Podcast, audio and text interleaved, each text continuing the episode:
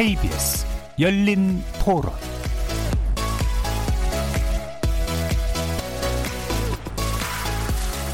안녕하십니까. KBS 열린 토론 정준희입니다. 최근 추미애 법무부 장관이 검찰 쪽에 감찰 가능성까지 시사를 하면서 검찰과 법무부 간의 갈등의 골이 더 이렇게 심해지고 있긴 하지만 법무부에서 이제 검찰 조직에 대한 견제를 제대로 해야 그동안 무소불위의 권력을 가지고 행하던 것들을 내려놓고 정의와 사명감으로 본연의 자세로 돌아갈 수 있을 거라고 생각을 합니다. 일단은 법무부 장관으로서의 어떤 그 처신이 좀 적절치 못한 부분이 있다. 그 내각의 한 구성원이잖아요. 그러면 거기에 맞는 자기가 처신을 했어야 되는데 네편 내편 가르듯이 하는 것은 국민으로 하여금 이렇게 약간 불안하게 바라보는 시각이 존재하는 것 같아요. 검찰총장이나 이런 사람들도 잘못할 수도 있고 잘할 수도 있는데 그렇게는 대응하는 게 옳지 않다. 부정부패가 너무 많았고 위에서 솔직히 이렇게 덮어버리면 모르는 거잖아요. 그러니까 투명하게 드러났으면 좋겠다라는 거죠. 그러니까 당연히 계획을 하면 좀 낫지 않을까 싶은 생각이 들어요. 검찰에서 뭐 환영하는 거 아니잖아요. 일단 자기들 바꾸는데 법무부 장관이 하는 대로 다 할 것도 아닐 거고 갈등은 당연히 될 것 같고 근데 일단 칼을 뽑았으니까 뭔가 좀 하긴 할 것 같아요. 개혁은 해야 된다고 생각을 해요. 검찰이 너무 무소불위한 권력을 갖고 있으니까 적당한 견제가 좀 있어야 할 것 같아요.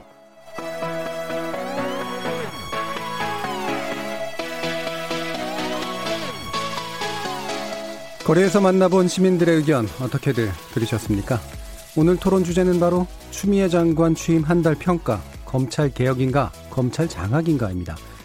추미애 법무부 장관이 지난 2일로 취임 한 달을 맞았는데요.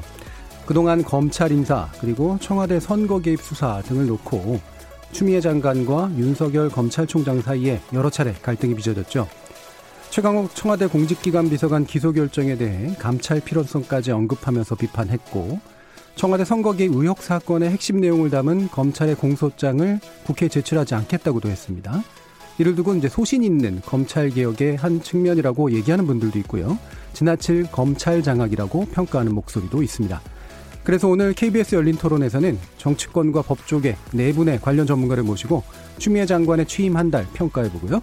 검찰 개혁의 후속 조치에 대한 전망 짚어보도록 하겠습니다. KBS 열린 토론은 여러분들이 주인공입니다. 문자로 참여하실 분은 9730으로 의견 남겨주십시오. 단문은 50원, 장문은 100원에 정보 이용료가 붙습니다. KBS 모바일 콩, 트위터 계정 KBS 오픈, 그리고 유튜브를 통해서도 무료로 참여하실 수 있습니다. 시민 논객 여러분의 뜨거운 참여 기다리겠습니다. KBS 열린 토론 지금부터 출발하겠습니다.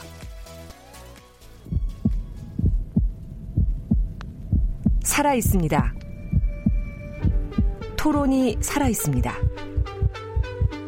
살아있는 토론, KBS 열린 토론. 토론은 라디오가 진짜입니다. 진짜 토론, KBS 열린 토론.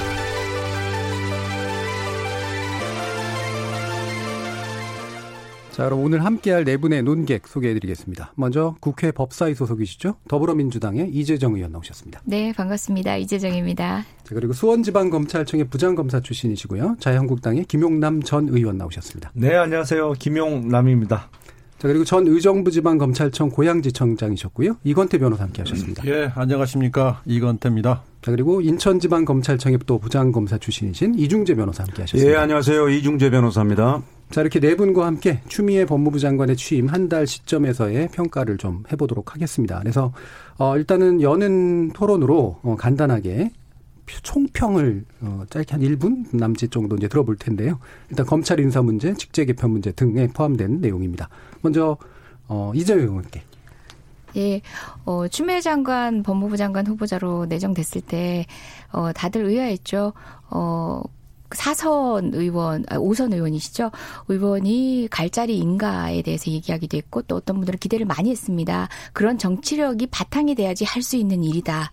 라고 할 만큼 검찰 개혁은 여러 정권을 거쳐오면서도 어려웠던 일입니다. 아까 시민들의 여러 의견 경청했는데요. 니편 네 내편 이야기할 때는 어, 특정 편의 입장에 대해서 보지 않는 방법이 있습니다. 역사와 맥락 안에서 대상화시키는 방법인데요. 검찰을 먼저 대상화시켰을 때 검찰 개혁의 필요성, 여야를 막론하고 필요성을 절감했습니다. 그리고 그 검찰이 달라질 이유가 없는 오늘입니다. 어, 지금의 거센 반격에 지역의 목소리가 온당한지 아닌지를 개별 사건을 통해서 보는 것들이 아니라 어, 전체 역사적 맥락 가운데서 본다면 검찰은 어, 노무현 대통령에게 몇 학번이냐고 물었던 그때 당시에 검찰에서 하나도 달라진 것 없는 검찰인 거죠. 그 과정에서 어, 인사라든지 여러 국면의 법무부 장관 추미애 법무부 장관의 어떤 여러 행보들이 일반인들에게는 낯섭니다. 어, 정말 라인으로 줄 세우던 그런 인사와는 달라진 여러 가지 측면들이 낯설지만 가야 될 길이라는 생각이고요.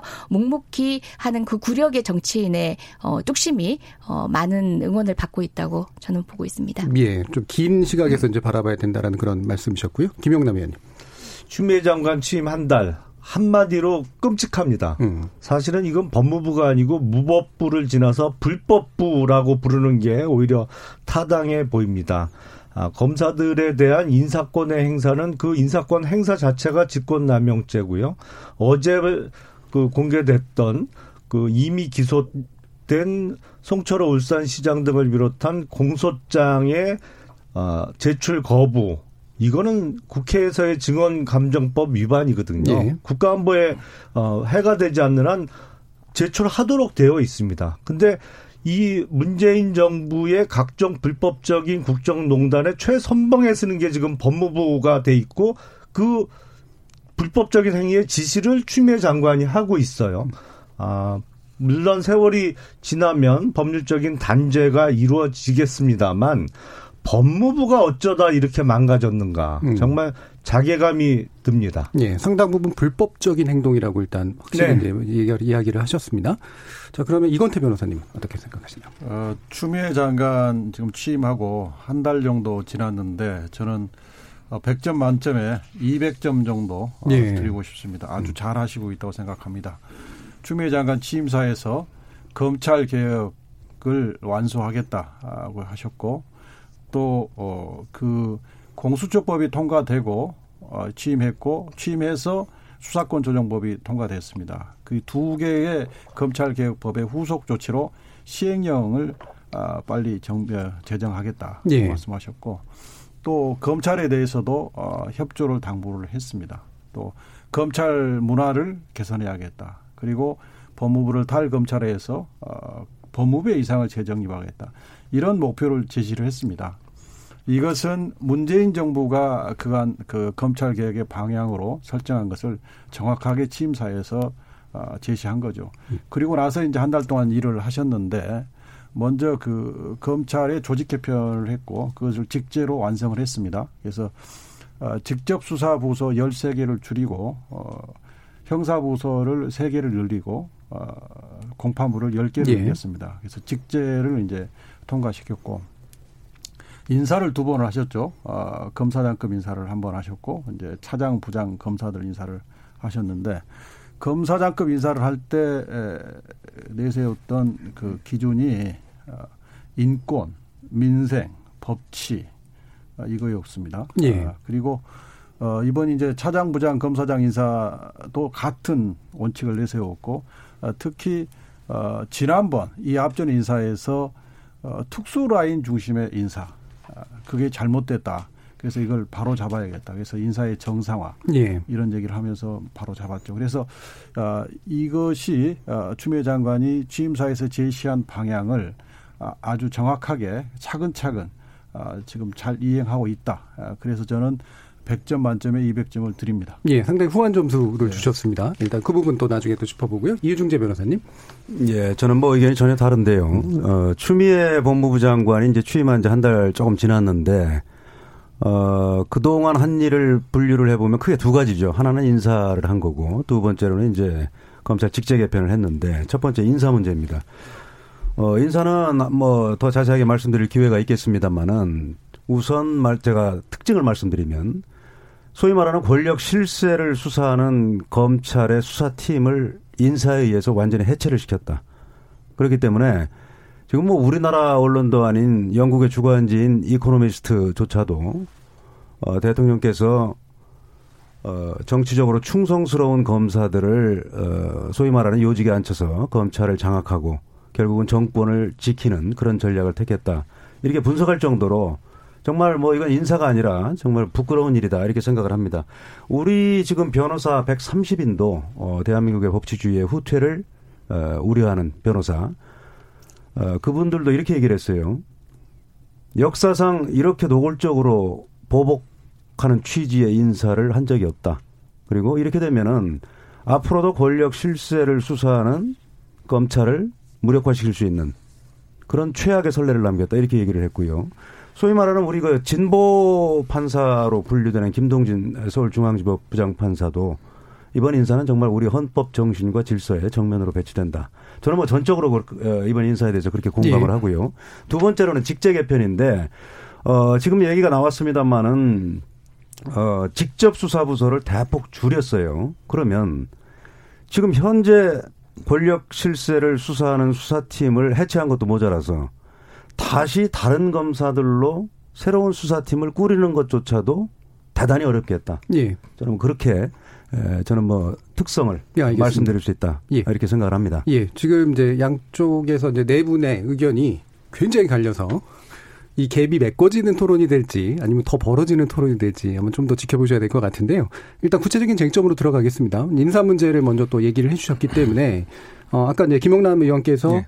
어 이건 명백한 직권남용이고 불법적인 행동이다라고 네. 했고 자, 자유한국당의 지금 입장도 이제 그런 상태잖아요. 그렇습니다. 예, 예. 그 부분 더 자세히 얘기해 자, 주시죠. 일단 그 불법성의 절차적인 측면에서 불법성이 명백하죠. 검찰청법에 의하면 어, 법무부 장관은 인사제청을 하기 전에 검찰총장의 의견을 듣도록 되어 네. 있습니다. 근데 그건 단순히 그냥 물리적으로 어떤 소리를 귀에다가 닿게 하라는 그 의미가 아니거든요. 예. 그러니까 명백하게 검찰총장의 의중을 반영해서 최대한 아, 검사 인사를 할 때는 총장의 의견을 그 인사 안에 반영하라는 취지로 그렇게 되어 있는 것이죠. 그럼에도 불구하고 처음부터 검찰총장의 의견을 반영할 생각이 없었어요. 예. 그 전에 이제 관례적으로 어, 법무부의 인사 초안을 마련해서 이걸 이제 총장한테 보여주고 인사안을 갖고 협의를 했었습니다. 근데 이번 인사는 아예 독단적으로 할 생각을 하고 뭐 여섯 시간을 기다렸다고 하지만 그건 청와대에 인사안을 들고 갔다 나와서 뭐 발표하기 전까지 여섯 시간이 걸렸다는 네. 의미고요. 그리고 내용적인 측면에서의 불법을 보면 누가 봐도 명백하게 수사 방해 목적이 명백해요. 예. 지금 한참 수사를 하고 있는 울산시장 선거 공작 사건이라든지 유재수 범죄 은폐 사건의 수사팀을 해체해버리기 위해서 인사를 한 것이거든요. 예. 더군다나 문재인 정권 들어서 본인들이 스스로 정한 필수 보직 기간 1년 이걸 차장검사 부장검사 인사할 때 스스로 안 지켰어요. 예. 이게 2019년 7월에 인사를 했기 때문에 1년을 채우려면 금년 2020년 7월쯤 인사를 해야 되는데 6개월도 안 돼서 인사한다는 명목으로 그냥 해체해 버렸단 말이죠. 예. 사실은 인사권의 행사를 빙자한 직권 남용이죠. 예. 나중에 처벌 받을 겁니다. 예. 자, 이 부분은 그러면 한 세 가지 측면을 지금 짚어 주신 것 같은데 절차적인 게 두 개 관련돼 있고 하나가 이제 실체적인 것에 관련돼 있는데 절차는 이제 총장과의 내용이 그러니까 그 의견을 단순히 청취하는 수준이냐, 협의의 수준이냐, 합의의 수준이냐까지 법적으로 좀 짚어봐야 되는 그런 문제가 좀 있는 것 같고요. 그 다음에 인사가 실제로 1년 이내에 지나치게 빨리 이루어진 측면, 그 다음에 수사방해 죄까지도 물을 수 있다라고 이제 보시는 견해입니다. 이 부분 이재정 의원 어떻게 반론하시나요? 예. 어, 먼저, 그러니까 마지막 쟁점으로 짚으셨던 예. 것도 먼저 얘기를 하면요. 어, 국민 여러분을 오도하게 만들어서는 안 됩니다. 호도해서는 안 됩니다. 명백하게 일선 수사 책임자들 어, 그리고 수사하고 있는 일선의 검사들은 그대로 유임이 됐습니다. 어, 부장급이 사실상 유임이 돼서 일선 수사를 지휘하고 있고 차장급 인사를 두고 어, 수사를 형해화시켰다라든지 해체했다라든지 이런 표현은 조금 과하다는 생각이 들고요. 그 앞선 절차와 관련된 인사 절차와 관련된 내용으로 돌아가 보면요. 어, 검찰총장의 의견을 들어라는 것이 연역적으로 어떻게 들어왔는지부터 살펴볼 필요가 있습니다. 먼저 검찰은 어, 실질적으로 법무부의 통제를 받도록 돼 있습니다. 검찰이 사법부의 독립이라고 할 때 법원의 독립처럼 어, 고유의 어떤 독립 을 보장받아야 된다고 생각하는 것은 착시 현상에 기인한 건데요. 우리가 검찰 개혁 이야기할 때 법무부의 검찰화를 가장 문제 삼습니다. 바로 그 시발이 되었던 지점이 우리가 노무현 대통령 당시에 어 우리 강금실 장관 기억하실 겁니다. 모든 검찰이 무시했던 여성 법무부 장관, 변호사 출신의 여성 법무부 장관 그 상황에서 인사 문제에 어 이견이 왜 없었겠습니까? 상황은 짐작되고도 나온 믿죠. 그 상황에서 법제화시킬 필요성을 느꼈습니다. 네. 느꼈습니다. 그래서 검찰의 의견을 듣도록 해주겠다라고 그때 들어오는데 뭐 합의설, 뭐 여러 협의설 등등 되다가 네. 의견을 경청하는 걸로 그때 입법화 시킨 겁니다. 합의가 아닙니다. 게다가 윤석열 총장의 의견대로 해야 되는 것도 아닙니다. 네. 검찰 스스로가 권한을 어 너무 위상을 높여서 스스로 어, 자신하고 있었던 것 같습니다. 법무부의 통제를 받아야 될 검찰이 어, 스스로의 권력 기관을 어, 법제에도 없는 방식으로 어, 위상을 높여놓은 겁니다.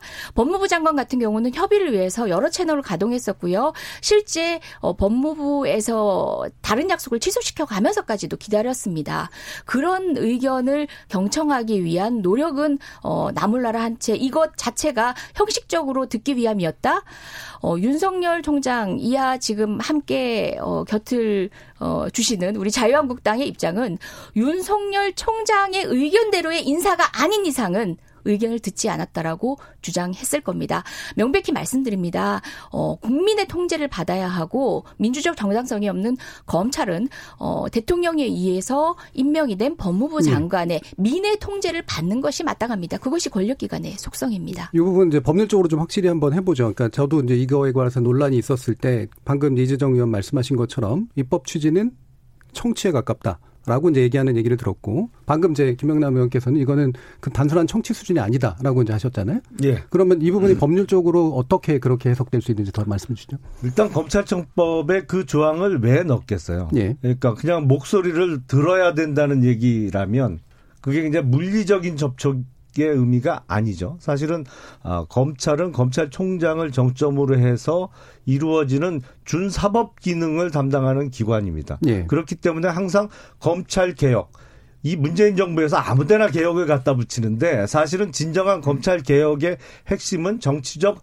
독립성의 보장이었죠. 그리고 법무부 장관은 뭐 지금 추미애 장관 같은 경우에 대표적인 정치인 출신 장관입니다만 어 장관이 검찰총장에게만 서면을 통해서 그 지휘를 할 수가 있도록 만들어 놓은 네. 것이 그만큼 일반 사건 어떤 그 권력에 부담되는 사건을 수사하더라도 정치권이나 그게 법무부 장관이랄지라도 영향력을 최소화시키기 위해서 그런 절차를 둔 것이거든요. 네. 아니 검찰총장의 의견을 전혀 반영하지 않는 인사를 법무부 장관이 마음대로 할 수 있다면 사실은 그거 자체가 검찰의 정치적 중립성을 인정하지 않겠다는 태도밖에 안 되는 것이죠. 예. 그러니까 그것은 바로 정치적 독립성의 출발점은 어느 정도의 인사의 독립성의 보장이거든요. 예, 예. 그걸 전혀 안 해놓고 지금 음. 엉뚱한 소리를 하니까 예. 이게 자, 말이 잠깐만요. 안 맞는 예, 것입니다. 그러니까 이게 의견을 실제로 들으려 했느냐 아니려 했느냐는 판단하기가 훨씬 더 애매하기 때문에 법률적으로 이 부분이 협의 사항이냐 또는 저희 합의에 가까운 사항이냐 또는 청취에 예. 가까운 사항이냐 이 제가 부분. 조금만 예. 보완을 하는데 저도 짧게 하고 예. 이제 넘기겠습니다. 어, 사실 당시 이전에는 법무부가 검찰이었습니다. 별도의 주체라고 구분해 볼 필요가 없었습니다. 그렇기 때문에 협인지 합인지 뭐 의견을 완전히 반영을 하는 건지 그냥 짜서 주는 걸 그대로 실행을 하는 건지 논의할 필요가 없었던 겁니다. 하지만 어, 문민 통제 개념에서 강금실 법무장관이라는 굉장히 어, 당시로서는 파격적인 인사가 이루어지고 난 뒤에 그 인사에 의해서 법무부의 통제를 받게 된 검찰에 반발이 있었던 겁니다. 지금도 이러는 검찰을 보면 뭐 충분히 짐작하죠. 그때 당시에 나름의 검찰의 의견을 경청을 하는 것을 그, 그 당시에는 검찰의 의견을 경청하지 않아도 됐었던 겁니다. 법률에 없었던 겁니다. 그래, 들어줄게 하고 들어갔던 겁니다. 합의라고 하고 검찰 스스로 인사권을 그러면 갖게 하든지요. 아니었습니다. 입법권자의 입법 의지는 검찰의 의견을 듣는다라고 예. 문헌적으로 할 정도면은 그 의견의 정도에 있어서는 충분한 어, 절차적 기회를 갖도록 하는 것으로 충분했고요. 그리고 제가 요 부분만큼은 분명히 바로잡고 넘어가야 되는 게 검찰 개혁의 핵심이 정치적 중립성이다. 아닙니다. 무소불위 권력을 통제하는 것이 먼저입니다. 예. 정치적 중립성이요. 검찰이 언제 대통령이 무서워가지고 어, 정권에 복속하는 조직이었던가요? 아닙니다. 검찰은 자기 스스로 어, 자기 스스로 권력과 타협했습니다. 단 한 번도 검찰이 권력에 복속된 적은 예. 없고요. 공무원의 정치적 중립은 검찰이 아니라 모든 국가기관이 다 가진 속성이고요. 준사법기관이라는 언급을 하시면서 어, 어떤 반열에 올려놓으시는데 예. 검찰의 준사법기관은 국민에게 심지어 피고인에게 유리한 증거까지도 찾아서 법정에 제출해야 될 만큼 인권을 옹호하는 기관으로서 경찰과 다른 예. 나름의 지위를 인정했을 때 인정이 되는 것이지 알겠습니다. 지금과 같은 짧게만 좀 말씀을 드릴게요. 아주 짧게만요. 예. 예. 야당할 때는 검찰 개혁을 그렇게 부르짖으면서 검찰의 정치적 어, 중립성의 확보를 그렇게 강조하시더니 검찰 개혁의 핵심이 정치적 중립성의 확보가 아니라고 180도 확 태도가 바뀌니까 에이. 좀 헷갈리긴 합니다만 예. 그 전에도 비검사 출신의 법무부 장관이 여러 명이 있었습니다. 김영삼 정부 때 안우만 장관도 있었고요. 김대중 정부 때 박상천 장관도 대표적인 정치인 출신의 장관이었죠. 예. 그때 검사 인사를 할 때도 검찰총장하고 사실상 마지막 한 자리까지 장관과 총장이 의견 조율을 해가면서 인사를 했어요. 왜 그랬냐는 거죠. 법에도 그거는. 법에도 검찰에 없는데. 대한 정치적 예의예요. 정치적 중립성을 그나마 인정해주기 위해서 과거 정부에서 문재인 정부 들어서기 전까지는 다 그렇게 했어요. 예, 이 정권만 듣겠습니다. 이상한 정권입니다. 알겠습니다. 법도 네. 없던 시절에 음, 검찰총장한테 예. 한 자리까지도 자, 다 경청해서 이 부분을 한다? 가지고 너무 싸우면 예. 계속 또 딴 문제를 못 하니까요. 예. 큰일 날 소리죠. 예. 두 분이 지금 굉장히 소외된다는 말씀을 또 아, 주시기도 예. 하고. 예, 그래서 지금 이제 검찰 개혁의 핵심이 검찰의 권력을 약화시키는 것이냐 또는 중립성을 강화시키는 것이냐의 문제는 좀 더 가치적인 문제이기 때문에 일단은 약간 접어두고요. 어, 인사와 직제 문제까지도 포함 해서 이제 또 나머지 두 분의 또 의견을 들어봐야 될 것 같습니다. 이 부분 이건태 변호사님. 그 인사 문제는 기본적으로 인사권은 대통령이 가지고 있는 권한입니다. 예. 장관은 대통령께 검사 인사를 제청하는 거죠. 그 과정에서 법에 보면 장관은 총장의 의견을 듣도록 되어 있습니다. 근데 의견을 듣도록 되어 있는 것이지 의견을 받아들이도록 되어 있지 않습니다. 예. 그리고 이번에 사실관계를 명확하게 할 게 추미애 장관이 밝힌 바에 따르면 그 검찰 인사위원회 열기 전날도 의견을 드리려고 기회를 드렸고 총장께 그다음에 인사위원회가 있던 있기 그날도 그 직전에도 드렸고 또 인사위원회가 끝나고도 여섯 시간을 기다렸다는 겁니다. 근데 그 대검 쪽에서는 법무부가 인사안을 가져와서 제3의 장소에서 만나자 이렇게 해서 무산됐다는 거죠. 예. 근데 이 검찰청법에는 인사 의견을 듣는 절차와 방법이 규정이 안 돼 있습니다. 예. 그리고 꼭 장관이 인사안을 만들어서 총장께 총장에게 제시해야 되는 것도 아닙니다. 예. 총장이 더구나 검사장 인사는 몇 자리 안 되기 때문에 총장이 먼저 인사 의견을 만들어서 장관께 건의를 해도 되는 겁니다. 아, 그런데 이번에는 장관이 총장께 인사 의견을 요구했음에도 불구하고 절차와 방식을 문제 삼아서 제출을 안 한 겁니다. 예. 우, 저 기회를 줬음에도 불구하고 총장이 어, 인사 의견을 제출하지 않은 것이죠. 예, 이 예. 부분에 그렇게 정리를 하고요. 예. 그다음에 아까 그 조직 개편과 관련해서는 예. 그 검찰이 그 직접 수사 분야, 이른바 인지 수사 분야입니다. 예. 또 특수부로 어, 대표되는 인지 수사 분야인데 그간의 인지수사 분야를 계속 늘려왔습니다. 검찰의 인지수사 분야를 계속 늘렸다는 것은 무슨 말이냐면 검찰이 힘을 계속 키워왔다는 말과 똑같습니다. 여기서 인지수사 이제 고소고발이 없어도 예, 검찰이 예, 직접 할수 예. 있는 예. 그러면 검찰이 계속해서 힘을 키우는 것이 국민들의 뜻에 부합하느냐? 예. 부합하지 않지 않습니까? 검찰이 힘이 너무 세다고 말씀하시는 게 국민들의 뜻이지 않습니까? 그래서 국민들의 뜻에 부합하지 않는 겁니다. 인지부사를 계속 늘리는 예. 것은. 그래서 줄여야 되는 것이 맞고 두 번째는 직접 수사를 하면 검찰이라고 하는 것은 기본적으로 기소관입니다. 기소할지 말지를 결정하는 기관이거든요. 근데 자기가 수사한 것을 자기가 기소할지 말지를 결정하면 예. 자기한테는 엄격할 수가 없기 때문에 자기가 수사한 것은 그냥 쉽게 기소가 됩니다. 그러면 기소가 일단 되면 기소가 된 피고인은 그걸 방어하기 위해서 법원에서 변호사 비용을 들여서 방어를 해야 되고 많은 시간과 노력을 들여서 방어해야 됩니다. 1심에서 무죄 받으면 또 항소합니다. 그러면 또 2심에서 방어해야 되고 또 대법원에 상고하면 3심까지 방어를 해야 됩니다. 예. 그렇기 때문에 아, 그, 그 검찰의 직접 수사는 가급적 줄이는 게 예. 좋다. 또 검찰의 직접 수사의 무죄율이 평균 무죄율에 비해서 한 다섯 배가 높습니다. 예.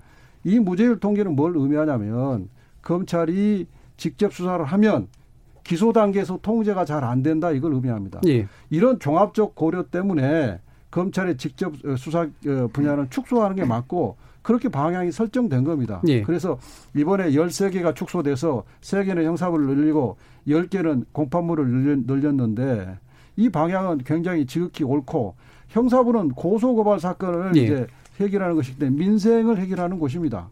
공판부는 기소된 사건을 정밀하게 공소 유지해주는 기관이거든요. 예, 예. 그래서 이 민생과 기소관으로서의 공소 유지 이게 가장 부합되는 게 이 부서들이거든요. 예. 그래서 이 방향은 옳고 또 그 방향에 맞게 축소됐고 예. 잘 됐다. 그리고 직접 수사 분야 13개가 축소되더라도 우리의 반부패 수사 역량이 결코 문제가 없다. 예. 아, 이렇게 생각합니다. 예. 직접 수사 축소, 그 다음에 특수 라인에 과도한 힘이 들었던 네. 것들을 이제 축소하는 건 개혁의 방향이 분명히 맞는 네. 직제 개편이었다라는 언급이셨고요. 이종규 변호사님.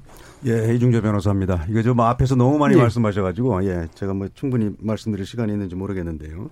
우선, 검찰청법에 인사할 때 검찰총장의 의견을 법무장관이 듣게 돼 있어요. 우리 법 해석의 기본은 물리 해석입니다. 예. 분명히 의견을 듣도록 돼 있어요. 글자 그대로 해석해야 된다는 그렇죠. 말씀이시죠. 예. 뭐 그건 뭐 더 이상 논란의 여지가 없을 것 같고요. 과연 그게 뭐 그러면 의견이 다를 때는 어떻게 할 거냐? 그건 뭐 별, 어, 별개의 문제예요. 그건 예. 뭐 최종 결정은 뭐 대통령께서 하시는 거니까요. 예. 그런데 지금 이번 검사장 인사를 할 때는 인사안을 안 줬어요. 지금 뭐 이건태 변호사께서는 총장이 먼저 뭐 검사장 몇 사람 안 되니까 내면 될 거 아니냐. 근데 그건 말이 안 되죠. 검찰 인사 초안 잡는 거는 저 법무부 장관 휘하에 검찰과에서 만들어야 돼요.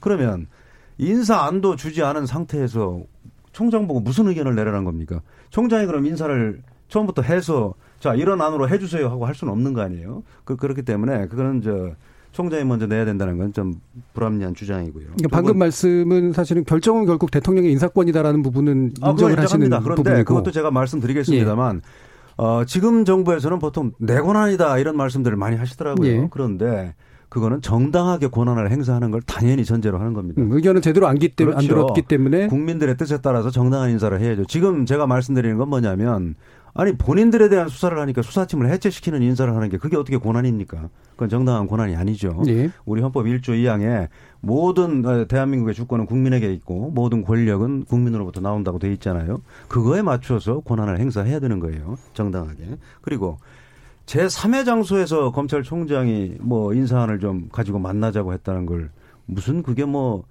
어, 총장이 자기 뭐 우리 흔히 하는 얘기대로 위상을 너무 높은 걸로 뭐 착각하는 거 아니냐 뭐 이런 말씀을 하시는데 그거는요. 어, 지금 정부 이전에도 법무장관과 검찰총장이 두 사람 다 검찰 출신인 경우가 대부분이었어요. 예. 그때 그때도 장관이 더 선배일 경우에도 후배 총장을 제3의 장소에서 만났어요.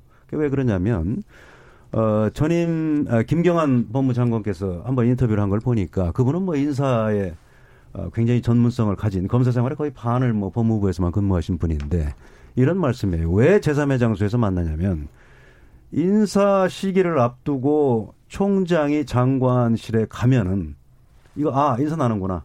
그렇기 때문에 인사 보안 문제가 네. 어, 훼손될 우려가 있다. 그렇기 때문에 제3의 장소에서 만난다는 거예요. 그렇기 때문에 그게 뭐 생뚱맞게 지금 윤석열 검찰총장이 뭐 어? 우리 자기 주제도 모르고 어? 자기 위상도 모르고 건방지게 요구하는 그런 게 전혀 아니에요. 예. 그동안 해왔던 겁니다. 예. 직제 개편 문제로 얘기해 그렇습니다. 예. 그다음에 직제 개편 왜 하필이면 지금이냐고요. 소위 말하는 전 정권에 대한 적폐 수사할 때 윤석열 중앙지검장 시절에 국감에서 그런 얘기했죠. 지금 후배 검사들이 피로감을 느끼는데 사건이 자꾸 온다. 적당히 해야 되는데 자꾸만 준다는 취지로 저는 해석이 돼요. 그리고 문무일 검찰총장 취임하고 그런 얘기했죠. 연말까지 적폐 수사 마무리하겠다. 그랬더니 뭐 지금 뭐 청와대 그다음에 더불어민주당 여당 난리가 났잖아요. 어? 무슨 총장이 저런 얘기를 하냐고. 계속 하라고 했어요, 계속. 예. 그 직접 수사 아니에요? 그러다가 갑자기 이번에 여권 실세들에 대한 수사를 하니까 안 되겠다. 이거 무슨 직접 수사를 하냐. 이거는 검찰 개혁에 반하는 행동이다. 직제 개편의 방향은 괜찮으나 시기가 문제라고 보시는 시기에, 건가요? 시기에 예. 의심을 받을 만한 소지가 음. 너무나 많다. 저는 그렇게 생각하고요. 그 다음에요.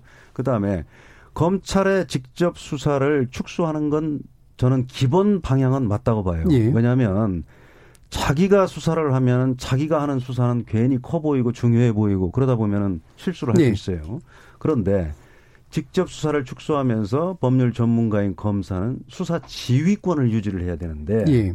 법률적으로 부족한 게 뭔지 증거가 뭐가 필요한지 이런 게 수사 지휘예요. 근데 그것도 다 뺏어 버렸어요. 검경 수사권 조정이세요. 그렇죠. 예. 그럼 이게 도대체 무슨 이게 사법 개혁인지 저는 이해할 수가 없고요. 그다음에 예. 그러면 검찰이 직접 수사를 완전히 안 하는 것이 가장 이상적인 모델이냐? 그렇진 않아요. 그거는 각 국의 환경과 또 각국의 검사들의 그 경험이나 특성 이런 게 다 다를 수가 있어요. 예. 지금 뭐 당장 우리나라만 해도 공수처에 대해서는 수사권 기소권 다 준다는 거 아니에요. 그리고 어 국제 형사 재판소의 검찰관도 수사권 기소권 다 행사 행사합니다. 그렇기 때문에 수사권과 기소권을 동시에 행사한다고 해서 그건 잘못된 검찰이다. 이렇게 얘기하는 거는 예. 잘못된 것이다. 알겠습니다. 이렇게 말씀드리겠습니다. 예. 지금 어, 생각보다 굉장히 좀 오래 가가지고요. 예, 아마 더 나누고 싶은 말씀은 충분히 있으실 것 같은데 또 다른 이슈가 있어서 일단 그거로 넘어가겠습니다. 어, 최강욱 청와대 공직기강 비서관에 대한 이제 기소 고요. 지금 이제 불구속 기소하는 형태로 갔는데 여러 가지 논란들이 있었죠. 근데 이 부분에 대해서 또 이제 추미애 장관 같은 경우에는 이제 감찰 카드가 이제 언급된 이제 그런 상태인데요. 요거에 대한 또 평가도 한번 들어봐야 될 것 같습니다. 이 부분 이건태 변호사님 먼저 의견 듣겠습니다. 그 최강욱 그 비서관 기소를 할때 어, 중앙 검사장이 결재를 못한 상태에서 예. 차장 정결로 기소가 됐지 않습니까? 그렇습니다. 저는 이 부분은 앞으로 두고두고 어, 검찰 역사에서 큰 오점으로 남을 거라고 생각합니다. 예. 왜냐하면 검찰은 이제 검찰총장과 일선 검사장과 그 일선 검사장의 지휘 감독을 받는 검사로 구성된 조직입니다. 예. 그런데 이번 사안은 어, 일선 검사장의 그 지휘 감독권을 완전히 어, 형해화해 버렸죠. 예. 이 사안을 지금 중앙검사장을 제외한 다른 일선 지휘관인 검사장과 지청장들은 이걸 어떻게 보겠습니까?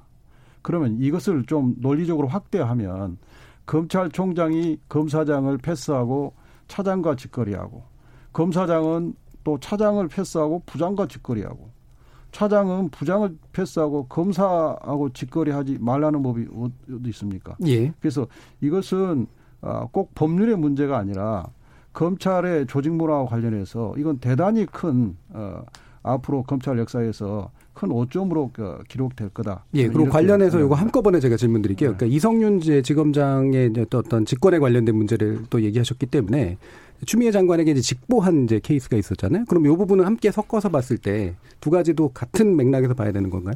그, 그 이성윤 검사장은 이제 부임해서 예. 부임해서 아, 검사장이 보통 부임을 하면 현안 사건을 보고를 받습니다. 예.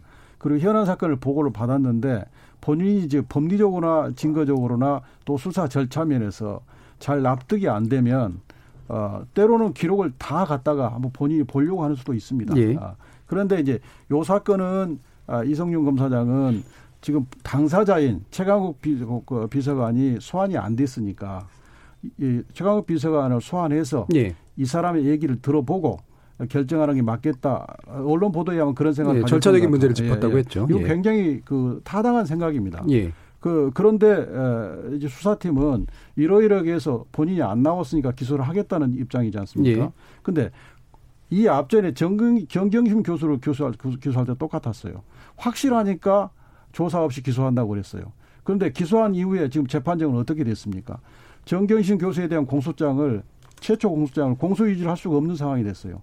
그래서 공소장을 이제 무리하게 변경하려다 보니까 법원에서 이건 공소 사실의 동일성이 인정이 안 돼서 새로 기소해야지. 예, 예. 그 부분은 예, 예, 그런 얘기가 좀 예, 그래서 예. 충분히 이성용 검사장은 결국 중앙지검에서 일어난 모든 검찰권에서는 검사장이 책임지는 겁니다. 예. 그럼 책임자로서 어, 이 사안에 대해서 어, 당사자인 최강욱 비서관을 불러가지고 예. 어, 얘기를 들어본 다음에 뭐라고 변명한지를 구체적으로 들어본 다음에 결정하는 게 맞겠다는 의견을 가질 수가 있고 예. 그 의견을 가졌으면 이 의견을 존중받아야 됩니다. 예. 그럼 만약에 총장이 검사장 생각과 다른 의견을 가졌다면 총장이 그 중앙검사장의 생각을 충분히 들어보고 또 의견도 예, 들어보고 예. 이렇게 결정하는 게 맞거든요. 예, 알겠습니다. 전체 이성... 조직 권리는 예, 그런데 그렇게 하지 않은 것이 잘못이고 두 번째 그러면 이제 이성용 검사장이 장관께 예. 어, 정보 저, 저 검찰 사무보고 한 예. 부분 그 부분은 원칙적으로는 규정을 보면 예. 어, 법무부 장관과 아, 상급 검사장에게 동시에 보고하도록 돼 있는데 특별한 일이 있으면 장관한테 뭔가 보고하고 그 다음에 상급 검사장한테 보고할 수 있도록 돼 있습니다. 예. 그래서 이 절차적으로 더구나 이것은 어, 제가 볼 때는 그 이성용 검사의 생각을 알 수는 없습니다만 제가 볼 때는 검사장이라고 하는 굉장히 중요한 그 지휘관이 지금 패스돼 버렸단 말입니다. 예. 그러면 이것은 총장이 그 시켜서 한 일이니까 저 검사장으로서는 장관께 먼저 보고를 예. 하고 그 다음에 그 관련 사항을 총장께 사후 보고를 한다 이렇게 판단할 수 있다고 생각해요. 예. 규정에도 그렇게 돼 있고 예. 그래서 이성윤 검사장이 이 조치는 어, 결코 잘못된 기회가 없다. 그러니까 이성윤 지검장을 안 거치고 총장이 이제 바로 결정을 내린 거는 절차적으로 잘못이고 네. 이성윤 지검장은 그 부분을 총, 그, 그 법무장관한테 말한 것은 절차적으로 문제가 없는 문제가 것이다라는 예, 말씀이시잖아요. 그렇죠. 김영남 의원님.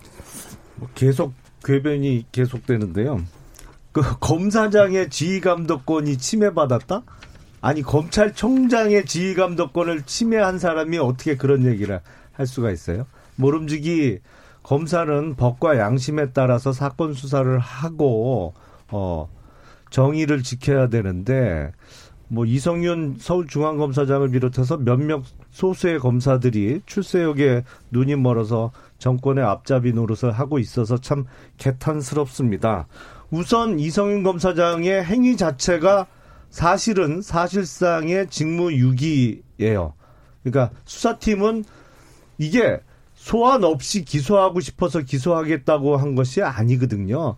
법무부 장관이 인사팀을 사실상 해체하는 인사를 해놓고 인사팀 인사 그렇죠 수사팀, 수사팀. 예. 수사팀을 해체하는 인사를 해놓고 이 수사팀이 다른 곳으로 전출을 가버리고 새로 수사팀이 꾸려지면 어떠한 이게 흑백이 바뀔 까봐 우려가 돼서 마무리를 짓고 가겠다는 수사팀의 의견을 일주일 이상 열흘 가까이 소위 뭉갠 것이죠. 예, 더군다나 예, 그렇죠. 예. 이성윤 검사장의 뭉개고 결재를 거부한 것이죠.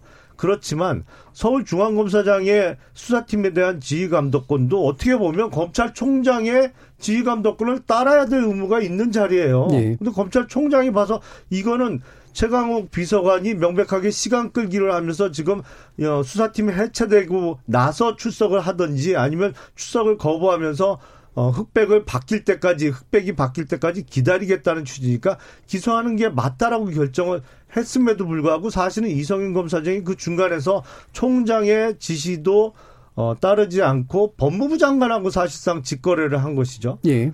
정, 검찰총장을 패스하고 음. 그러니까 이거는 사실은 징계감일 뿐만 아니라 아, 형법적으로도 직무유기에 해당하죠. 명백하게 예. 아, 직무집행을 거부했으니까. 예. 직무유기자 이제 그 집행 아, 어떤 그 지휘 체계를 이제 행위다. 아, 그렇죠. 뭐 예. 징계 사유뿐만 아니라 형사처벌 사유도 됩니다. 그런데 문제는 참 이 문재인 정권에서 이렇게 아, 사법 시스템을 다 흔들어 가면서 자신들에게 무조건 유리한 결론이 내려질 수 있는 시스템을 말, 만들기 위해서 한 국가의 사법 시스템을 망가뜨리고 있어요. 예. 이건 나중에 분명히 단죄를 받아야 됩니다. 알겠습니다. 이준계 변호사님 혹시 보완한 말씀 있으면 예, 먼저 저는 뭐 들어보죠. 뭐 지금 예. 정권에 출범하면서 대통령께서 나라다운 나라를 만들겠다. 그래서 저는 뭐 최소한 정치 검사는 없어질 줄 알았어요. 예. 그런데 지금 이성윤 지검장 뭐 그분이 뭐 다른 면은 뭐 제가 잘 모르기 때문에 뭐 훌륭한 점이 많겠습니다만은 이번 행동을 보면은 정말 정치 검사가 음. 다시 나타난 것이 아닌가 예. 그런 생각이 들어요. 그러니까 정권과 뭐 협력하려 한다. 그렇습니다. 예. 어 소위 말하는 중앙지검의 차장이야 부하 검사들이 수사한 결과를 보고를 했을 때 검사장으로서는 내가 아직 사건을 잘 모르겠다 이렇게 얘기할 수는 있어요. 그러면 그런데 지금 보도된 거에 의하면은 이성현 검사장은 보고를 하러 가니까 결재를 올리니까 수사팀은 부속실에 대기시켜 놓고 1시간 동안 한밤중에 어디하고 통화를 했다. 그러더니 밤 10시에 2시간 동안 사라져 버렸어요.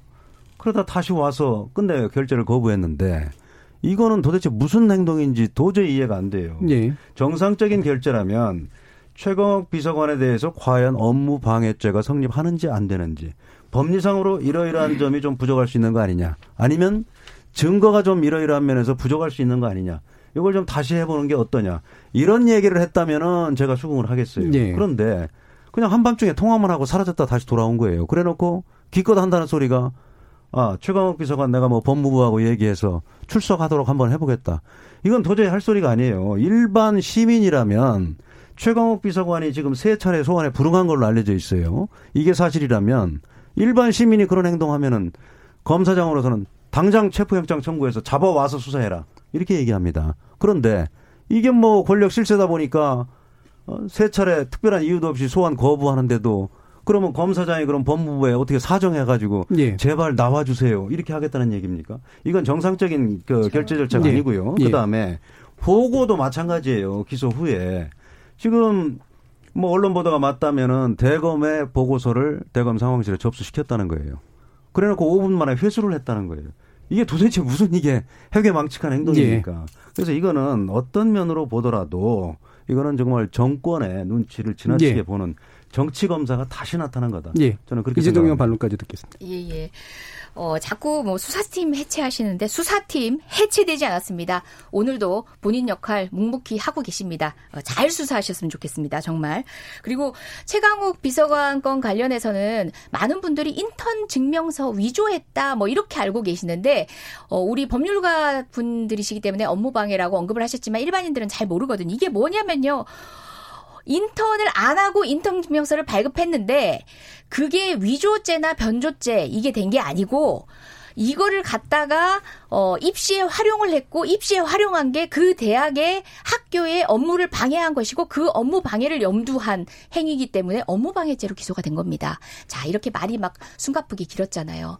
말이 이렇게 길어야 될 만큼 사건이 복잡합니다. 좀 어이가 없었다는 거죠. 이 사건 자체가 가진 속성에 대해서는 또 말하고 싶지만 시간이 짧으니까 여기서 예. 생략하겠습니다. 업무 방해는 그런 것들을 그런 것들을 예, 예. 가지고 있는 사건인데다가 사건인데다가 아까 그렇게 시기 말씀하셨잖아요. 왜 하필 그때 기소를 꼭 해야 했었냐는 거죠. 이견 제기할 수 있습니다. 맞습니다. 차장 정결 상황입니다. 근데 차장이 반부패 2부장하고 고용검 반부패 2부장하고 둘이 올라가가지고 총장한테 보고를 합니다. 기소를 해야 되겠습니다. 총장이 얘기합니다. 어, 당사자를 좀 불러서 더 물어보지.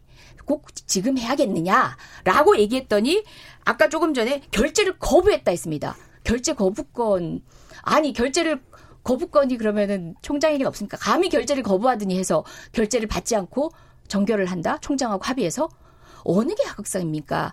그리고 지금 조금 전에 어 지금 추미애 장관에게 보고하는 과정에서 총장이 패싱됐다라는 식으로 언론에도 보도가 나왔는데요. 사실 이거의 핵심은 중앙지검장이 패싱되고 결제를 거부했다라는 이런 말이 나올 정도로 어, 이런 방식의 수사를 더 해보라는 지휘권을 무시하고 항명을 한 채, 항명을 한 채 결재를 강행한 사건을 프레임 전환을 기도한 겁니다. 그 프레임 전환을 기도한 것에 다름 아닌 거지. 이 상황 자체에 대해서는 느닷없이 왜 윤석열 패싱이 나옵니까? 예. 총장 패싱이 아니라 총장은 사실상 지검장의 패싱에 이 한 몫을 담당했기 때문에 당사자로서는 이 사안에 대한 어, 긴급한 보고가 필요했던 겁니다. 특별한 사유, 아까 우리 변호사님께서 말씀하신 그 사유에 해당하는 알겠습니다. 겁니다. 저는 전체적으로 이 사안 자체가 가진 비중, 정말 인턴을 어떤 방식으로 수행했는지에 대해서 정말 아침 9 to 10 또는 뭐9 to 9, 9 to 6 해가지고 해야지만 인턴을 수행한 것인지 다양한 방식으로 예. 실행될 수 있는 인턴에 대해서 인턴을 하지 않았는데 인턴 증명서를 발급했다라고 지금 현직 민정 비서관을 이와 같은 방식으로 수사를 하고 왜 이 시기에 예. 내가 인사 발령 받았으니까 꼭 오늘 밤에 해야겠다라는 그 저희가 의심스럽습니다. 알겠습니다. 일단 아마 더 하고 싶은 말씀 많으실 텐데요. 바로 중간에 이제 청취자 의견 듣고 넘어가서 바로 이제 변호사님께 더 추가 의견 드리도록 하겠습니다. 아, 일단 굉장히 뜨겁게 지금 어, 견해 차이가 지금 나타나고 있어서요. 이 부분을 아주 깊게 들어갈 수 있을지까지는 모르겠습니다만 기타 쟁점까지 결합해서 후반부에 좀 더 자세히 논의해 보도록 하겠습니다. 어, 여러분께서는 KBS 열린 토론과 함께하고 계십니다. 토론이 진행되는 동안 청취자들 의견 보내주신 거 어, 한번 들어보고 가겠습니다. 정희진 문자 캐스터. 네, 지금까지 청취자 여러분이 보내주신 문자들 소개합니다. 먼저 콩 아이디 0317님, 윤석열 총장께서 수사로 보복하면 깡패라고 했습니다. 지금 검찰 행태를 보면 드러내놓고 수사 보복하고 있습니다. 검찰 개혁 확실하게 더 박차를 가해야 합니다 해주셨고요. 콩 아이디 2015님, 수사를 하고 있는 수사관 보직 이동도 검찰 개혁입니까? 묻고 싶습니다. 유튜브 청취자 강민님, 살아있는 권력을 조사하는 건 국민으로서 언제나 환영할 만한 일입니다. 콩 아이디 0013님, 검찰이 덮은 자신들 비리는 어떻게 설명하실 건가요? 검찰이 정도를 걷는 수사를 했다면 국민들은 비난 대신 박수를 쳤을 겁니다. 콩 아이디 1400님, 냉정히 생각해보면 일반 회사에서도 보고서를 엉망으로 쓰면 당연히 질책하고 이게 반복이 되면 인사조치가 됩니다. 검찰이 한 사건에 대해 공소장을 다 틀리게 썼는데 인사조치는 당연하다고 생각합니다. 이걸 보복성 인사조치라고 할 수 있을까요? 추미애 장관은 아주 잘하고 있다고 생각합니다. 콩아이디 이다두님, 예전에 그래왔으니 지금도 그래야 한다는 생각은 검찰개혁을 무력화하려는 의도로밖에 볼 수 없습니다. 후손에겐 지금보다 나은 미래로 물려줄 수 있었으면 합니다. 라고 보내주셨네요. 네, KBS 열린 토론. 이 시간은 영상으로도 생중계하고 있습니다. 유튜브에 들어가셔서 KBS 일라디오 또는 KBS 열린 토론을 검색하시면 지금 바로 토론하는 모습 보실 수 있습니다. 방송을 듣고 계신 여러분이 시민 노객입니다. 계속해서 청취자 여러분들의 날카로운 시선과 의견 보내주세요. 지금까지 문자캐스터 정의진이었습니다.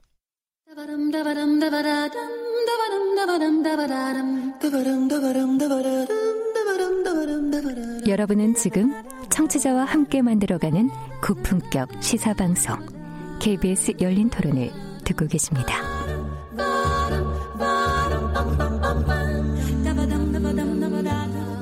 KBS 열린 토론 오늘은 추미애 취임 한 달 검찰 개혁인가 검찰 장악인가라는 주제로 이야기 나누고 있는데요. 이중재 변호사, 이건태 변호사, 김영남 전 자유한국당 의원, 이재정 더불어민주당 의원 이렇게 네 분과 함께 논의하고 있습니다.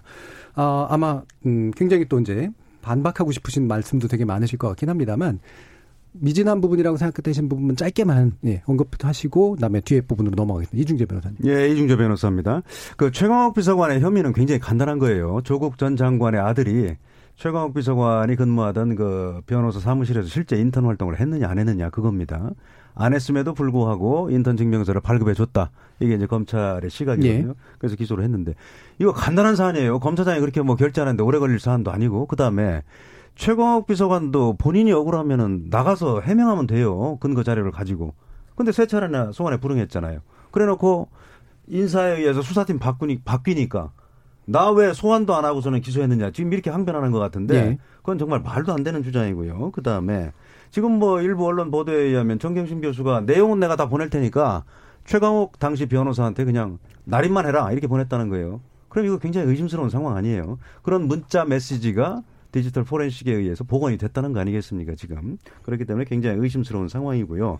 그 다음에 자꾸 뭐 최강욱 비서관 기소 이거에 대해서 어, 3차장이 전결로 해서 기소를 했다. 이걸 뭐 감찰한다고 하는데요.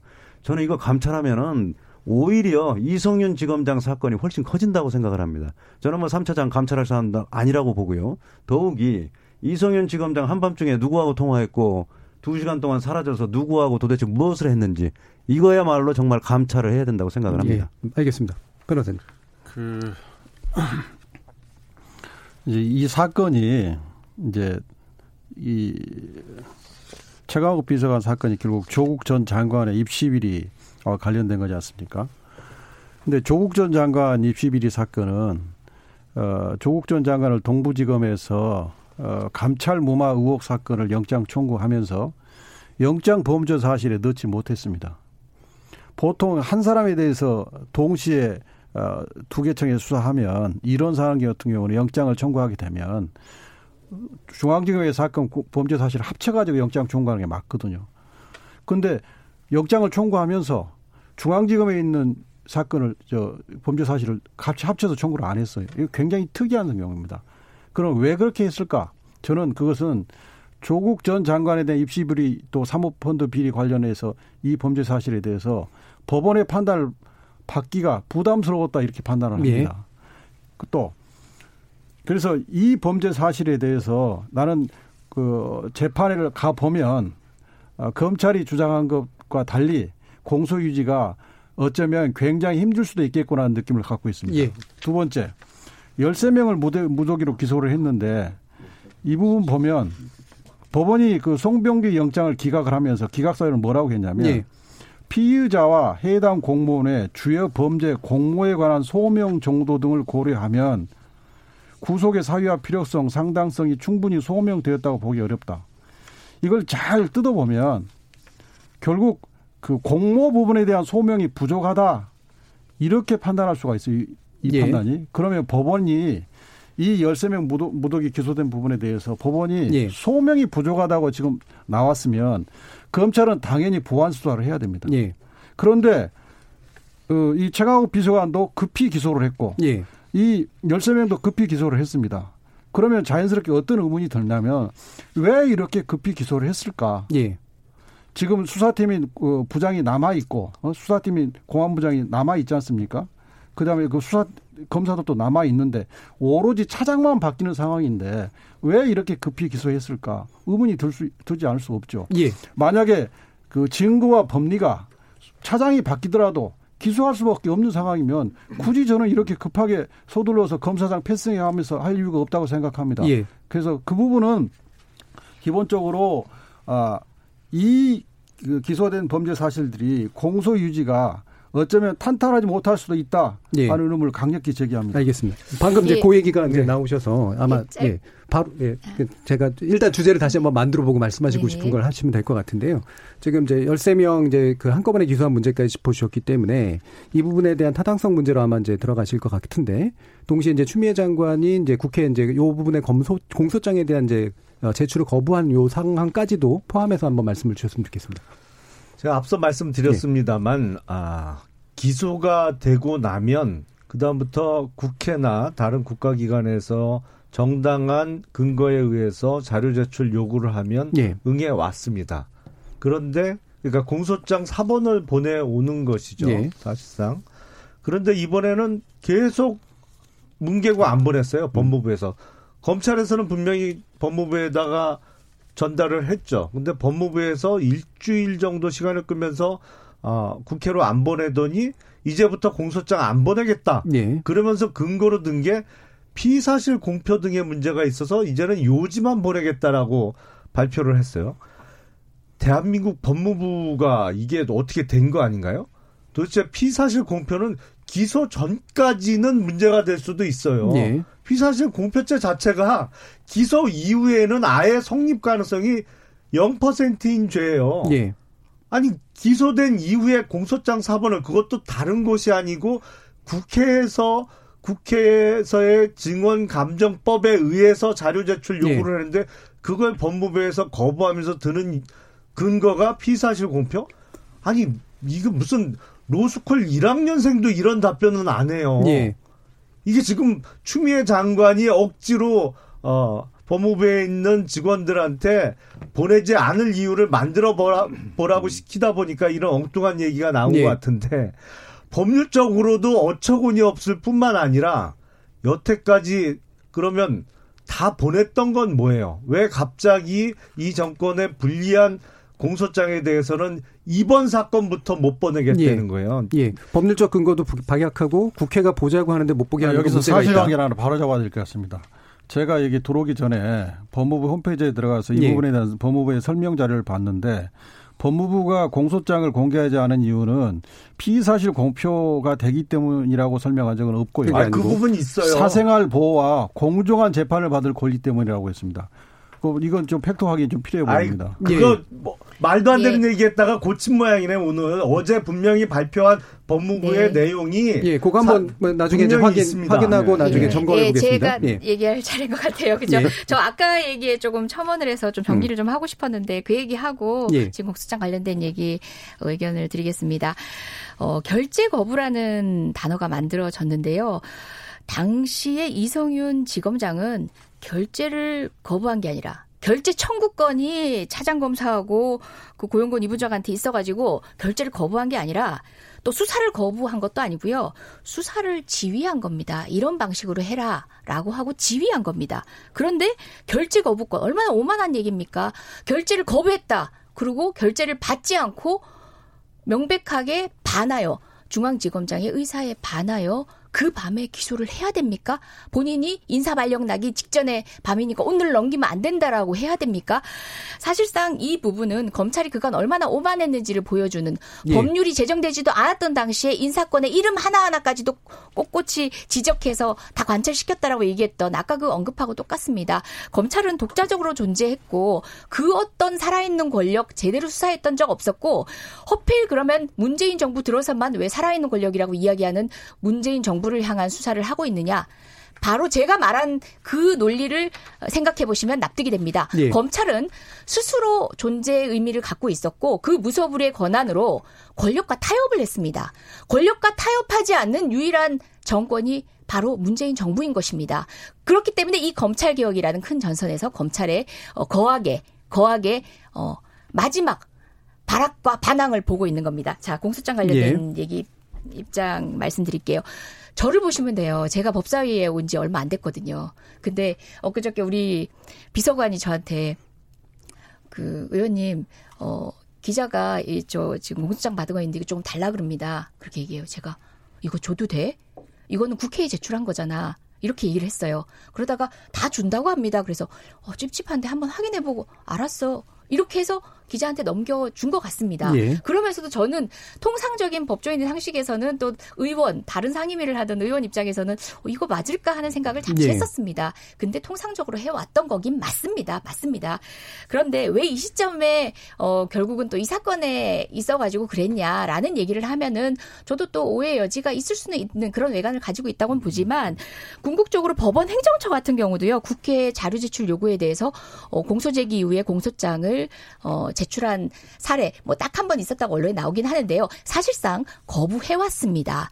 그 측면이 뭐냐면은 국회에만 제출되는 거, 국회의 권위를 무시하지 않고 국회에만 제출된다면 상관없는데 의정 활동에 반영되는 게 아니라 기자에게 사실상 공개되는 것과 예. 똑같기 때문에 그렇다 이런 판단을 했다는 거거든요. 국회에 가는 순간 대중에게 공개된다 이런 예, 예. 말씀이시죠? 저 예. 역시도 법사위 보임하자마자 바로 며칠 전의 일입니다. 이거 기자한테 줘도 되나 말아야 되나 하는 만큼 그리고 논란의 소지가 있어 왔지만 관행적으로 해왔던 점 그 지점에 대한 점검이 필요한 시점이라는 걸 다시 예, 한번 말씀드리겠습니다. 언론에 건, 언론에 음. 공개하는 것을 국민의 알 권리라고 합니다. 네네. 제, 네, 그, 그 부분은 예, 예, 네. 그 부분은 또 제가 논의하면 얘기할 게 많기 때문에 필요하겠죠.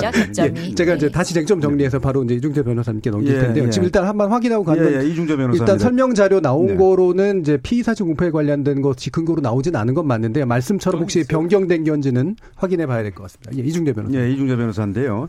지금 이게 두 가지 같아요. 보면은 왜 뭐 결제 거부라는 것 자체가 오만한 거 아니냐. 지금 뭐 우리 저 건 뭐 이재정 의원께서 어, 죄송합니다만 저 검사 생활을 하신 분은 아니기 때문에 이 그러니까 할 수 있는 얘기죠. 뭐냐면 그러니까 할 수 있는 얘기입니다. 어, 국민 우리가, 입장에서 우리 이제 다른 상식에서 세, 저까지 포함해서 우리 세 명은 지금 검사 생활을 한 사람들인데 저희가 이제 걸, 젊은 시절에 젊은 검사실에 그런 생각을 참 많이 했어요. 젊은 검사들도 결제자가 결제를 지연시키는 이유를 다 알아요. 딱 들어보면은 아 이게 좀 부당하게 지연시키는 거구나. 그렇기 때문에 이게 무슨 오만해서 그런 게 아니고 결제자가 결제 한 두세 번 지연시키면은 사건 흐지부지 되는 경우가 다반사예요. 그걸 결제 안 받고 그러면 다 경험을 했어요? 많이 했어요. 그게 수사지휘권 안에 범주에 들어간다는 게 이재정 네. 의원의 말씀이신데 그건 네. 어떻게 생각하세요? 아니 수사지휘권도 네. 아까 말씀드리지만 정당한 지휘를 해야죠. 네. 정당성의 문제다. 예. 네. 이거 지금 뭐 도저히 뭐 이해 납득할 수 없는 사유로 자꾸 결제를 진, 저 지연시키면은 이거 우리 사건 뭉갠다고 하는 거거든요. 이거 사건 없어져요 나중에. 네. 그런 경우를 우리는 검사 생활 한 분들은 다 알 겁니다. 그래서 그거를 우리가 지적하는 거고 오죽하면은 저 서울지검 중앙지검의 3차장 검사가 그냥 검사장 어? 결제 안 하는 상태에서 기소를 했겠어요. 도저히 검사장이 에, 이야기하는 게 납득이 안 되니까. 예. 네, 공소장 문제를 한 거고요. 예. 그다음에 근데, 공, 잠깐만요. 제가 의사 진행 발언이 잠깐만, 있는데 아니, 잠깐만요. 잠깐만. 아니, 제, 최소한 말씀은 제 하시더라도 다음에 말씀을 하셔야죠. 당신은 검사를 안 예? 해봤으니까 예. 잘 모를 건데 자, 이런. 표현들은 예. 지양합시다. 예, 예. 지양합시다. 예. 예. 그래서 그다음에 언짢네요. 그다음에 이제 어 무슨 뭐 사생활 보호 또 인권 보호를 위해서 기소가 된 후라도 이걸 뭐 전면적으로 공개하는 거는 바람직하지 않을 수 있다. 예. 저는 그 부분은 그 동의합니다. 그런 동의하시고요. 식이라면. 예. 그런데 문제가 되는 게 뭐냐면 아니 왜 이 정권에서는 꼭 다른 편 수사할 때는 이런 인권 의식이 없다가 우리 편 수사하면 꼭 인권 의식이 발동이 돼요. 그거를 지적을 하는 겁니다. 음, 앞으로는 동일하게 적용하면 괜찮다고 아니, 그럼요. 보시는 제가 예. 하나 예. 요거 확인만 해드릴게요. 제가 갖고 있는 자료가 아까 우리 김영남 전 의원님이 문제 제기하신 바로 그 지점인 것 설명자로. 말씀하시는 거죠? 설명자로 있습니다. 어, 보면 뭐라고 돼 있냐면은 또한 공소사실 전문에 적시된 다수의 사건 관계인들에 대하여 그 공개가 엄격히 금지된 피의사실 공표와 명예훼손 및 사생활 침해에 해당될 여지가 크다는 점 이렇게 돼 있습니다. 피의사실 공표라는 말이 있는데요.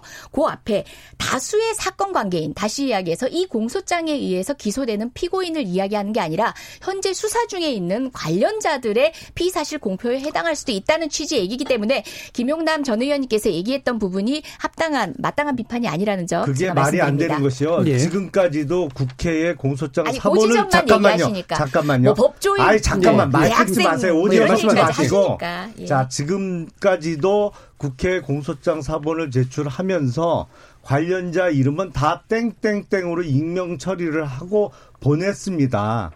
그렇기 때문에 피사실 공표 문제가 없었어요. 그리고 여태까지 다 그렇게 해왔어요. 방금 이중재 변호사님이 말씀하신 대로 지금까지 다 그렇게 해오다가 왜 갑자기 이 울산시장 선거 공작 사건 공소장과 관련해서는 갑자기 그런 문제가 없던 문제가 예, 시기. 문제는 동일한데 이중재 변호사님은 앞으로 방향은 그렇게 계속 가는 건 괜찮다라고 아, 보셨잖아요. 그렇습니다. 일관적으로 하는 예. 건 상관없어요. 그래서 저는 예. 지금 그 이. 정부에서 기회가 있을 때마다 국민의 알 음. 권리를 제한하고 국민에게 숨기고 은폐하고 예. 알려주지 않으려고 온갖 그 무슨 법무부 훈령도 바꿔버리고 갑자기 지침도 바꿔버리고 계속 이런 식으로 국민들에게 감추고 있는데 국민의 알 권리라는 측면에서 과연 그게 합당하냐 예. 그리고 더군다나 국회에 제출하는 자료를 이제부터 제출 못하겠다. 지금 공소장이 지금 70페이지가 넘는데 법무부에서 제출한 공소장 요지는 4페이지짜리예요. 거기다가 수사의 예. 결과물인 공소장에서 정권에 부담될 내용은 다 빠뜨리고 네, 알겠습니다. 일부러 고의로 고의로 생략하고 요약본을 제출했다는 거 아닙니까? 그러니까 방향에 대해서도 동의하지 못하시는 부분이 동의하지 있는 것 같으세요? 어렵습니다. 예, 이건 자. 이중재 변호사님이 네. 아까 그 수사 관행을 말씀하시면서 결재자가 결재를 하지 않고 하루 이틀 보내면 그걸 수사를 뭉개려고 하는 거라 취지의 말씀하셨는데 그렇지 않습니다. 저도 차장 때 예컨대 아까 세 부분은 동일할 것 같은데 아닌 것 아, 같으네요. 그 이제 이런 어, 경우가 있었어요. 예. 인사를 나서 내일 인사를 출- 출발하는 검사 또는 뭐 모레 출발할 검사가 두꺼운 사건 기록을 가져와요. 차장님 결제해 주십시오. 그럼 바쁜데 그 기록을 다 어떻게 봅니까? 예. 근데 내 차장으로서는 이게 결심이 안 서는 거예요. 그러면 설명을 들어보고 저로 그렇게 했습니다. 놔두고 가라. 후임 검사한테 검토시키겠다. 왜? 차장이 차장을 둔 이유는 또 지청장이나 검사장을 둔 이유는 많은 경험을 가진 책임자로서 책임을 지라는 거거든요. 근데 내가 납득이 안 돼서 소명을 못 하겠는데 예. 그걸 가져왔다고 해서 서명할 수 있겠습니까? 그런 그런 케이스는 많습니다. 그래서 일단 그건 그건 어 저는 이제 제, 제 경험을 말씀드린 것이고 그 다음에 공소장 부분을 다시 이제 말씀을 드리면 과거의 검찰은 그 거의 언론하고 협업하다시피 했죠. 예. 언론에 흘려서 언론에 팍 띄우면 그것을 또 동력을 삼아서 수사하고 이렇게 했습니다. 근데 그러다 보니까 잘못된 기소가 됐을 때 이미 언론에는 유죄 판결이 나버렸어요. 예. 근데 그 나중에 무죄가 나더라도 그 사람은 사업도 망하고 어, 가족도 뿔뿔이 터지고 굉장히 큰 피해를 받았죠. 예. 자 이번 사안도 아까 제가 말씀드렸다시피 법원이 아까 소명 부족이라는 단어가 나와 있어 소명되었다고 보기 어렵다.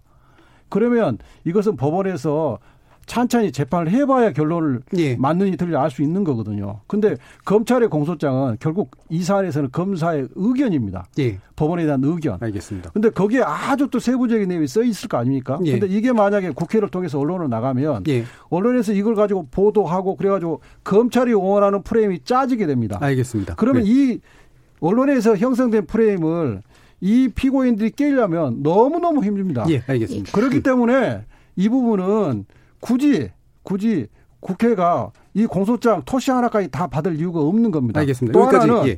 공소장 사본은 피고인 본인과 본인만 받을 수 있습니다. 형사소송법상 피해자도 못 받으면 피해자도 예, 예. 재판장한테 신청해서 예. 재판장의 허가를 해야 받을 수 있습니다. 알겠습니다. 이런 예. 공소장을 누구나 기자들이 다 볼 수 있다면 이건 음. 문제 있는 관행인 거죠. 예, 예. 알겠습니다. 그러니까 개인이 원래 받아야 될 것들이 국회에 가는 것도 제한적으로 문제가 있었다라고 보신 거고요. 자, 이제 마무리를 해야 되는 상황이 돼서 안, 타깝게도 예, 시간을 제가 그렇죠. 1분도 못 드릴 것 같네요. 법무부하고 음. 검찰 사이의 갈등은 사실 우리 사회를 위해서는 그렇게 바람직한 건 아니잖아요. 이게 어떻게 해소돼야 될지 한 40초 정도 의견 들어보겠습니다. 김명남 의원님. 살아있는 권력에 대한 수사는 역대 정권에 다 있었습니다. 뭐 대통령의 아들들, 형들에 대한 구속 수사가 이루어졌죠. 이 문재인 정권도 3년여 동안에 여러 가지 비행을 저질러 왔습니다. 죄를 졌으면 벌을 받아야 되는 게 마땅한 이치인데 그걸 지금 거부하고 있는 것이에요. 예. 이 문재인 정권의 오만함의 끝이 어디까지 갈지 모르겠습니다. 정말 진정한 무소불위의 권력을 행사하고 있는 것은 문재인 정권임에도 불구하고 지금 언젠가는 이 오만한 정권에 대한 어, 철퇴가 예. 내려질 것이라고 확신합니다. 이중재 변호사님. 예, 이중재 변호사입니다. 지금 뭐 좀 논란이 되고 있는 게 이제 조국 전 법무장관 사건, 뭐 유재수 어, 경제부 시장 감찰 무마 사건, 또 뭐 울산 시장 뭐 어, 청와대 개입 의혹 뭐 사건 이런 건데요. 어, 이게 과연 사실인지 그리고 사실이라면 기소를 하는 것이 검찰 본연의 임무예요. 그래서 이거는 검찰 개혁하고는 아무 관련이 없는 네. 문제입니다. 그래서 어, 여기에 관한 실체적 진실을 검찰이 에, 제대로 뭐 기소를 했습니다만 앞으로도 밝히는데 더욱 노력해 주실 것을 저는 뭐 예. 어, 요망을 하고요. 예. 어, 그 다음에 지금 자꾸 이걸 뭐 검찰 개혁의 이슈로 뭐 몰아가는 거는 그거는 정말 어 권력 실세에 대한 수사를 하니까 이걸 물타기 하려는 거다. 예. 저는 그렇게 보고요. 예. 그다음에 검찰이 잠깐만요. 예. 예. 이 과정에서 정말 검찰이 당사자들이 뭐 하지도 않은 얘기를 조서에다 막 적어놨다거나 아니면은 뭐 피의 사실을 공표했다거나 그거는 검찰이 처벌받을 일이에요. 그런 예. 부분은 당연히 검찰 개혁이 돼야 됩니다. 그러나 이 수사에 대한 수사를 하는 검찰 수사팀을 해체하고 이런 거는 정말 역사에 두고두고 오점으로 남을 것이라고 예, 생각합니다. 정당한 개혁과 수사를 분리해서 바라다. 예, 이건태 보선. 어, 지금 호도하는 게 과거의 검찰은 어, 법무부 장관, 검찰총장, 민정수석이 다 검사 출신이었습니다.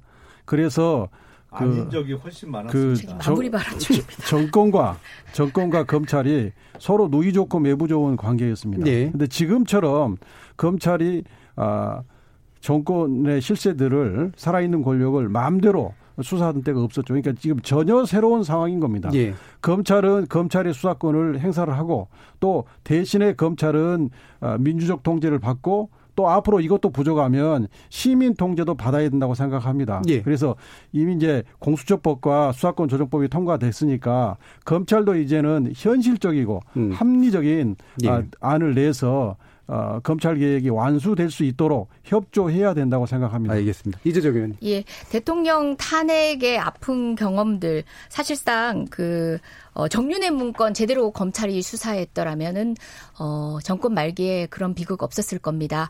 어, 특검을 통해서 비로소 가능했습니다. 그랬던 검찰이 왜 갑자기 의로워졌을까요? 검찰 개혁 노무현 정부에서도 실패했던 겁니다. 근데 지난 10년간 어느 시점을 계기로 검찰이 달라졌을까요? 아니요. 검찰은 달라지지 않, 았습니다 지금 자유한국당이 이야기하고 있는 대통령 임기를 넘어서는 검찰총장의 권한 이야기, 검찰 공화국을 더 공고히 하겠다는 이야기의 네. 다름 아닙니다. 검찰 개혁에 대한 논의 국민의 시각에서 차분히 시작해 보시면 어떨까요? 어떤 사건으로 비화시키지 말고 정말 필요한 역사적 맥락 안에 검찰 개혁 어, 여야 그리고 예. 또 보수 어, 진보 나누지 말고 그 초 출발점에서 이야기를 나눠보고 싶습니다. 알겠습니다. 더 많은 시간 드려야 되는데 이 정도에서 마무리해줘야 될 것 같아서 죄송하고요. 오늘 토론 함께해 주신 이재정 의원, 김영남 의원, 이건태 변호사, 이중재 변호사 네 분 모두 감사합니다. 예, 감사합니다. 네, 고맙습니다. 저는 내일 저녁 7시 20분에 다시 찾아뵙겠습니다. 지금까지 KBS 열린 토론 정준이었습니다.